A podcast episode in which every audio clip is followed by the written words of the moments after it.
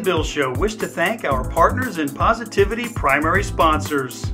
The Roselli Agency, based in Kennett Square, Pennsylvania, Brian and his team of insurance professionals have been serving the needs of Chester County for more than two decades. The Mallon Agency, located in Springfield, PA, where they take pride in tailoring the right insurance policy for the right client and exceeding expectations every time. Used to be chillin'. Cowboy hats got folks strutting around like they Marshal Dillon. It's like a scene from Urban Cowboy in the 80s. The crew is too busy staring at the ladies, marveling at all the diamonds and denim. Trying the best, trying to get what's them. Welcome, everyone, to the Rosie and Bill Show.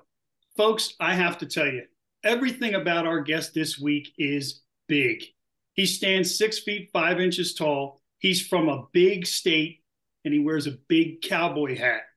He's made a big difference in the music business by dreaming big, thinking big, and cranking out a lot of big hits over the years.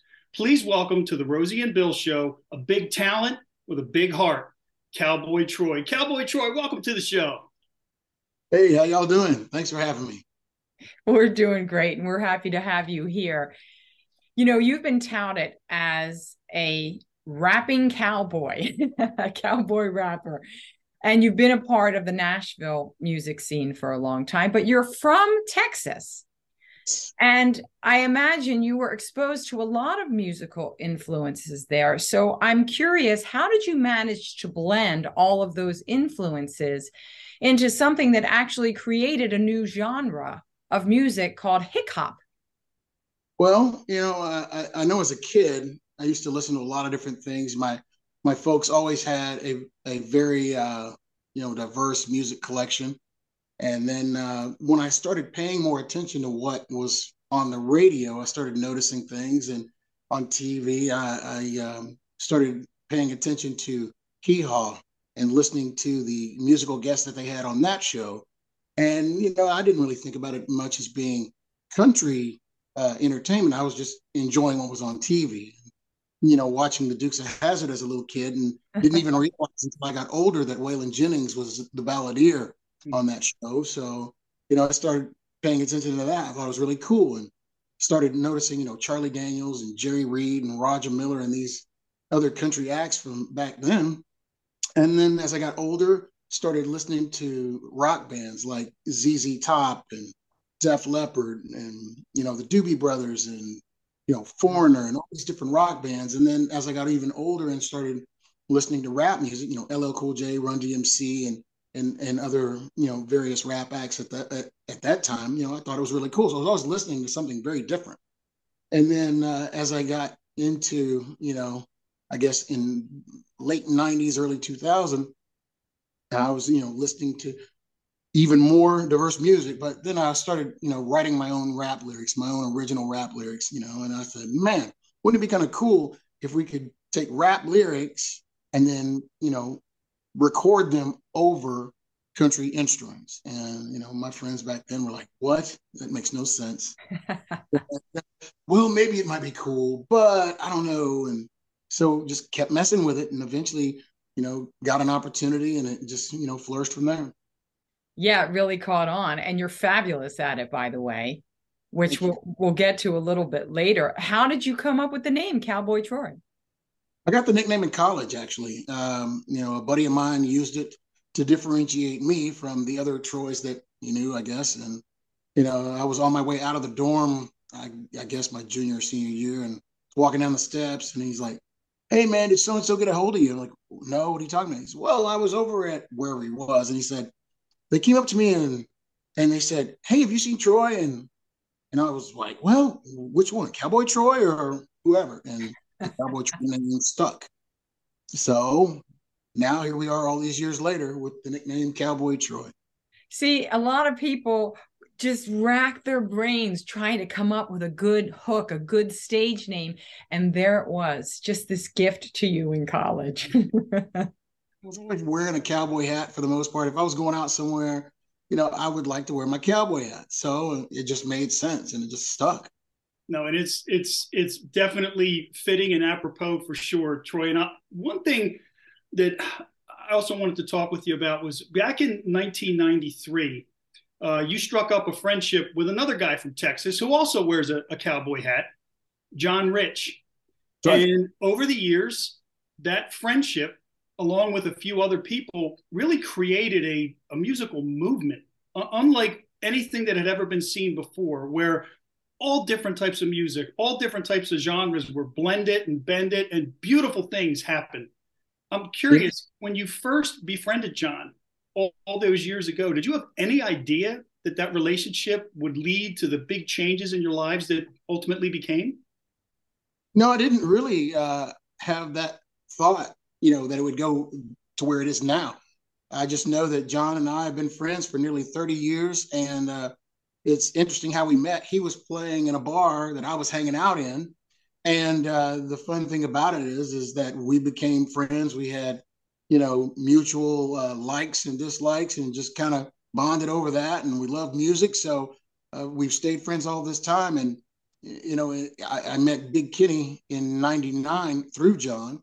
So I mean, and then when Big and Rich went out and they started MuzikMafia with Gretchen Wilson and you know all the other folks, I mean, it was really cool. And who would have known back then? We just in, all enjoyed making music, and we all enjoyed having the opportunity to get up and perform. So when we were having these MuzikMafias on Tuesday nights in Nashville, it was a matter of everybody serving as a sounding board almost you know, where, you know, we would all get up and we would perform something and and the rest of us were a sounding board for the others. Oh, that's cool. Or maybe you change this or that there, or that's awesome. Or well, you know, we'll see how it works later. But it, it worked out and people started showing up. And, you know, I was a little bit of a late comer to that. And they were doing it for several months before I was going, because at the time I was back and forth between Dallas and Nashville. Mm-hmm. So, you know, it got to the point where when I started attending as regularly as I could, you know, probably once or twice a month uh, in the early days, you know, it just grew and grew and grew. And from what I recall, you know, John would, would say that we did 72 music mafias for 72 Tuesdays in a row, you know, before they started missing for whatever reason, but 72 music mafias in a row, you know, over, you know, on a Tuesday night. And it wow. was in somewhere. So it started out at the Pub of Love, and you know it grew, and as the audience grew, found larger venues. But it, it's it, it's started out and it set a standard for a lot of different things that you see today. It absolutely did, and I think one of the things that I, I know, being a, a huge country music fan since since the early '90s, and then coming into the late 90s early 2000s it just that whole movement that you were a part of just to me opened a lot of doors, shattered a lot of ceilings, and opened a lot of minds to a lot of different possibilities with music. And, and I thank you for that. And my my CD player and, and hundreds of hours of music listening since thanks you for that too. Thank you very much. We're just glad to be able to put music out in a format that allows people to consume it how they want to and enjoy it. You know, with you know, country music without prejudice has always been yeah. the motto. So, and we're glad to be able to continue to do that. Well, I'm, I, what I like about that is that you were all, as artists, open and accepting of constructive critiques to say, you know, how can I make this better, or it, what's really, really working, and and man, how can we tweak it, and and that you could, it, it wouldn't have worked for seventy two weeks in a row if there was ego involved, you know, or or too much ego involved. Yeah, that that sounds about right. You know, it takes, you know, you have to be humble when it comes to because uh, as an artist anyway, you're already kind of opening yourself up as you get up on stage and you have all these eyes and ears, you know, listening to what you're doing and consuming your art. And art is very subjective, mm-hmm. and you know what one person likes, someone else may find not so palatable. it's like you just hope that there are enough people that like what you're doing that you feel honored enough uh, to continue to do it and encouraged enough to continue to do it. And it's sometimes it's uh, it's it's hard to swallow when uh, folks don't particularly care to uh, hear what you do, but when they really like it, that's awesome. Yeah, that could be a, a big boost uh, because, like you said, you really are being vulnerable to allow someone into something so personal that came through you that you're sharing, which you don't have to share, but really it's meant to be shared. It's meant yeah. to touch people and and be relatable. And the more relatable it is, the more people that are probably going to connect with it in a positive way.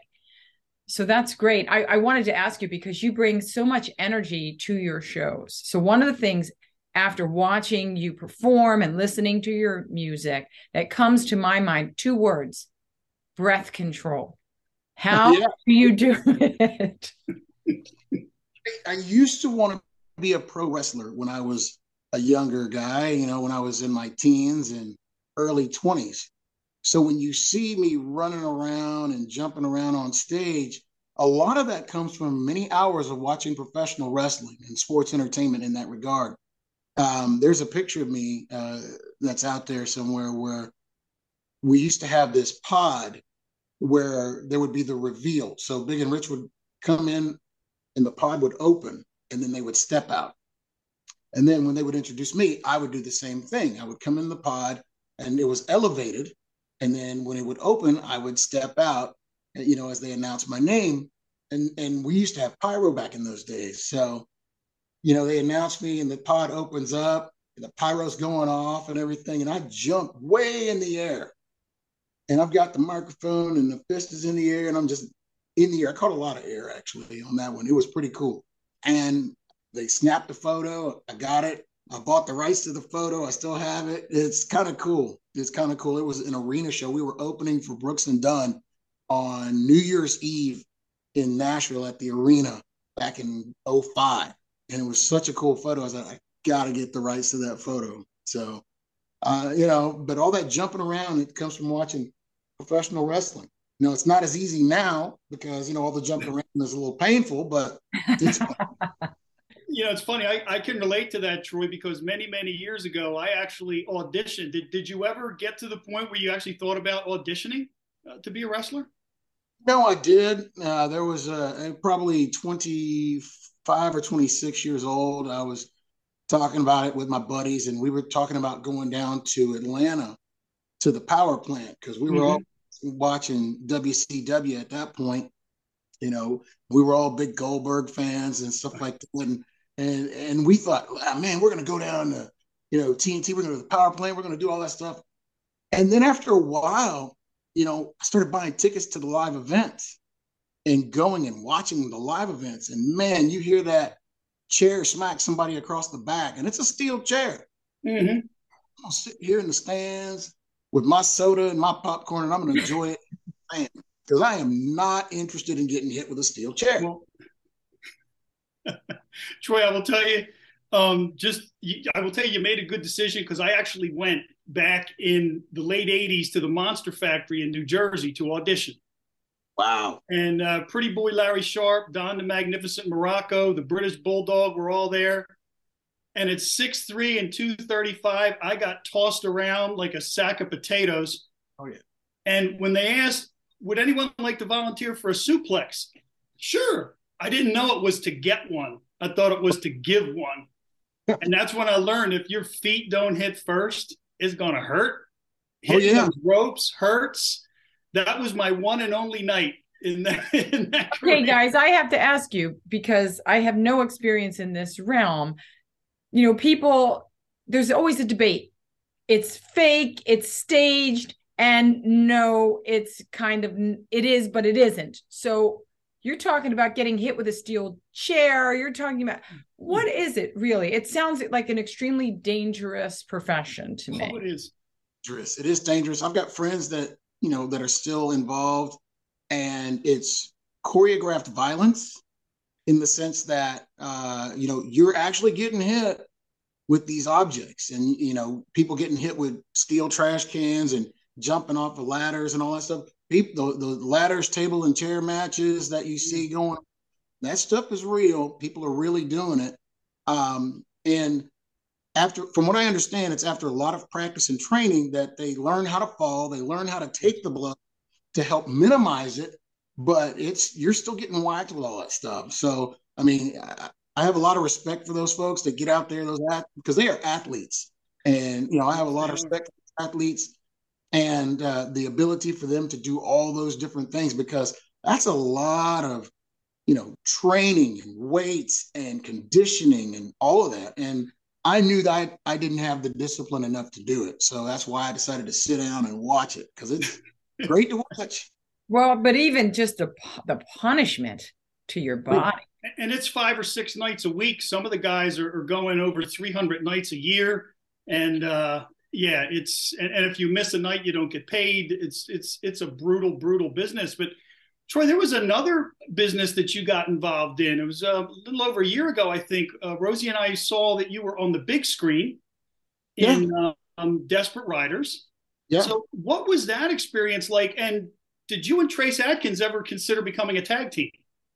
it was a great experience. It was a great experience. I enjoyed it. You know, I had, I had been on movie sets before on a couple of occasions previous, uh, but Desperate Riders you know, it was a great experience for me to be a part of that. And I was grateful to get the call. I really enjoyed it. And, you know, I, I grew up watching Westerns. You know, my parents loved Westerns. Uh, there were times where I'd sit up and watch Westerns with my mom on Saturday afternoons, and I could tell what time it was by what Western was on television because, you know, we watched so often you know, and you, you hear my dad, you know, talk about some of those westerns that he was watching. He still likes to talk about it every once in a while. But uh, you know, it was it was a great experience. Uh, no, I never talked to Trace about getting into wrestling or maybe being a tag team, but it would be kind of cool. It would be kind of cool, you know. I actually thought about doing that with my buddy Cowboy James Storm, and you know, you may see him around. Uh, he's been on uh, TNA and uh, in total, you know, oh yeah, and all that. You know, he's been on those wrestling promotions. And matter of fact, there was a live event uh, a few years ago, and he was he was wrestling, and I was sitting in the audience with my family, and I kind of did a run in and interfered with the match. It was kind of fun. So you know, I enjoyed that we want to ask you because we've seen some of your music videos and a few years ago you did one. It was the cowboy stomp. Right. and then we know you're from texas and then you did one recently tighten up. Yep. And so obviously you have this affinity for football. So we're wondering which team do you really root for or are you really a closet philadelphia eagles fan well, I'll address those in order. So, Cowboy Stomp, yeah, I grew up a Cowboys fan, been a fan ever since I was a little kid. And when I got the opportunity to do the video, I was like, sure thing. Because, you know, anytime, you know, one of the best feelings is when I got a text message from my dad and he was at the Cowboys game at the stadium. He's like, your video's on the big screen. They just scored a touchdown and they put the video on. So that was a big deal for me you know, to, to know that Pops is sitting there watching the game. And, uh, you know, lived in Nashville for 13 years in the area. And it's, it's a really cool thing and been to many Titans opportunities and events and been to a few games. And it was a really cool experience there. So uh, when John Rich and I wrote the song Tighten Up, it, it worked out. It was a lot of fun for that. Most recently, um, I guess it was last year, I did a song for Nashville SC for Major League Soccer and uh, you know for the Major League Soccer team there, and did a song called "Here We Go" for Nashville SC. So we've got a video out for that. So if you like soccer, I know Philly has a great team there, uh, and I know that they uh, you know like to compete for the cup. So you know there you go. We can have a rivalry in that regard too. but you like Philly. You just visited Philly. Tell us about that.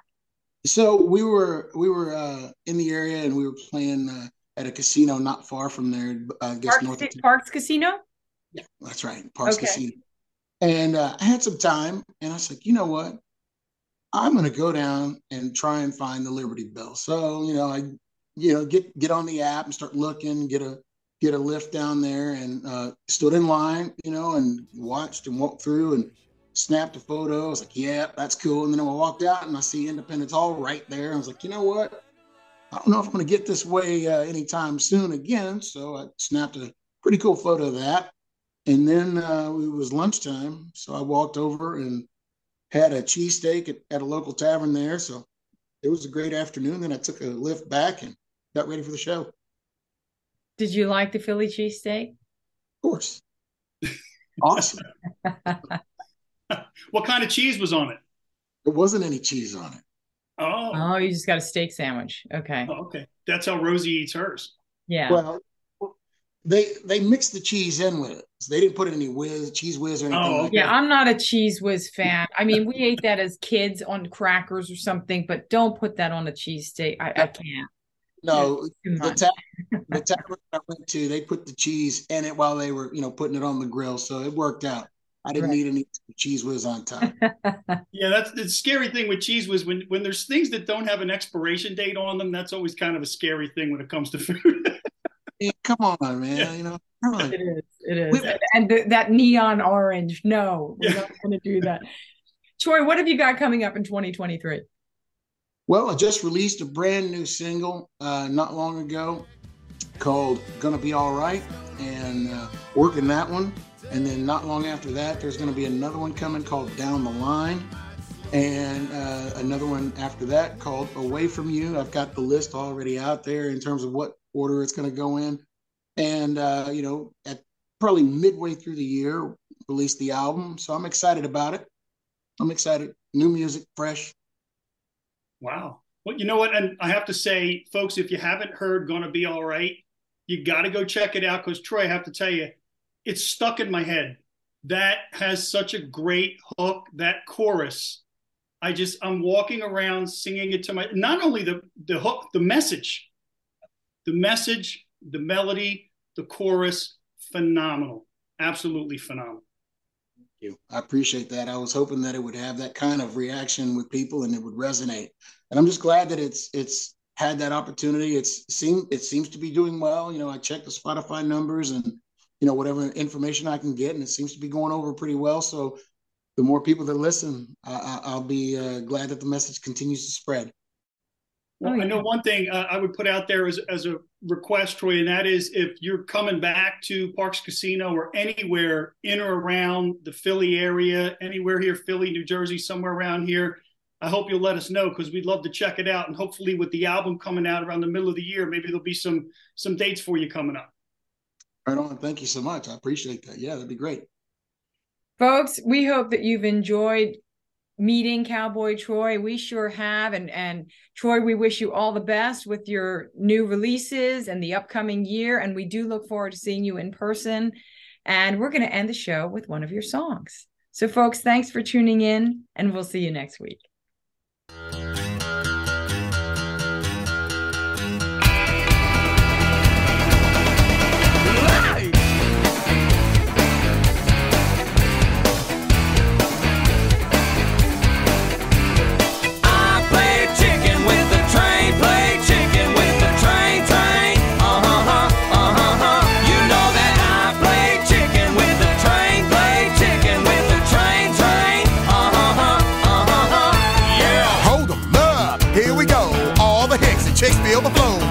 Train coming round the bend. Go on, kid, folk, tell your mom and them. Chugga like a chugga like a chugga like a. Who the big black neck coming through to you? Boy, you done fell and bumped your head. Uh huh, that's what they said. People say it's impossible, not probable, too radical. But I already been on the CMAs. Hell, Tim McGraw said he liked the change, said he likes the way my hiccup sounds and the way the crowd screams when I stomp the ground. I'm big and black, clickety clack, and I make the train jump the track like that. I play chicken with the train, play chicken train, train. Uh huh, uh huh.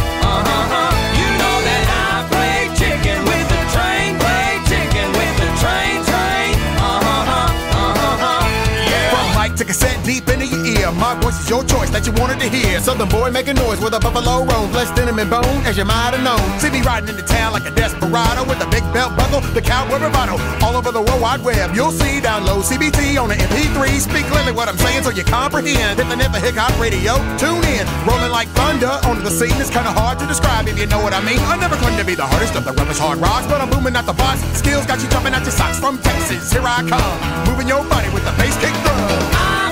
Chicken with the train, play chicken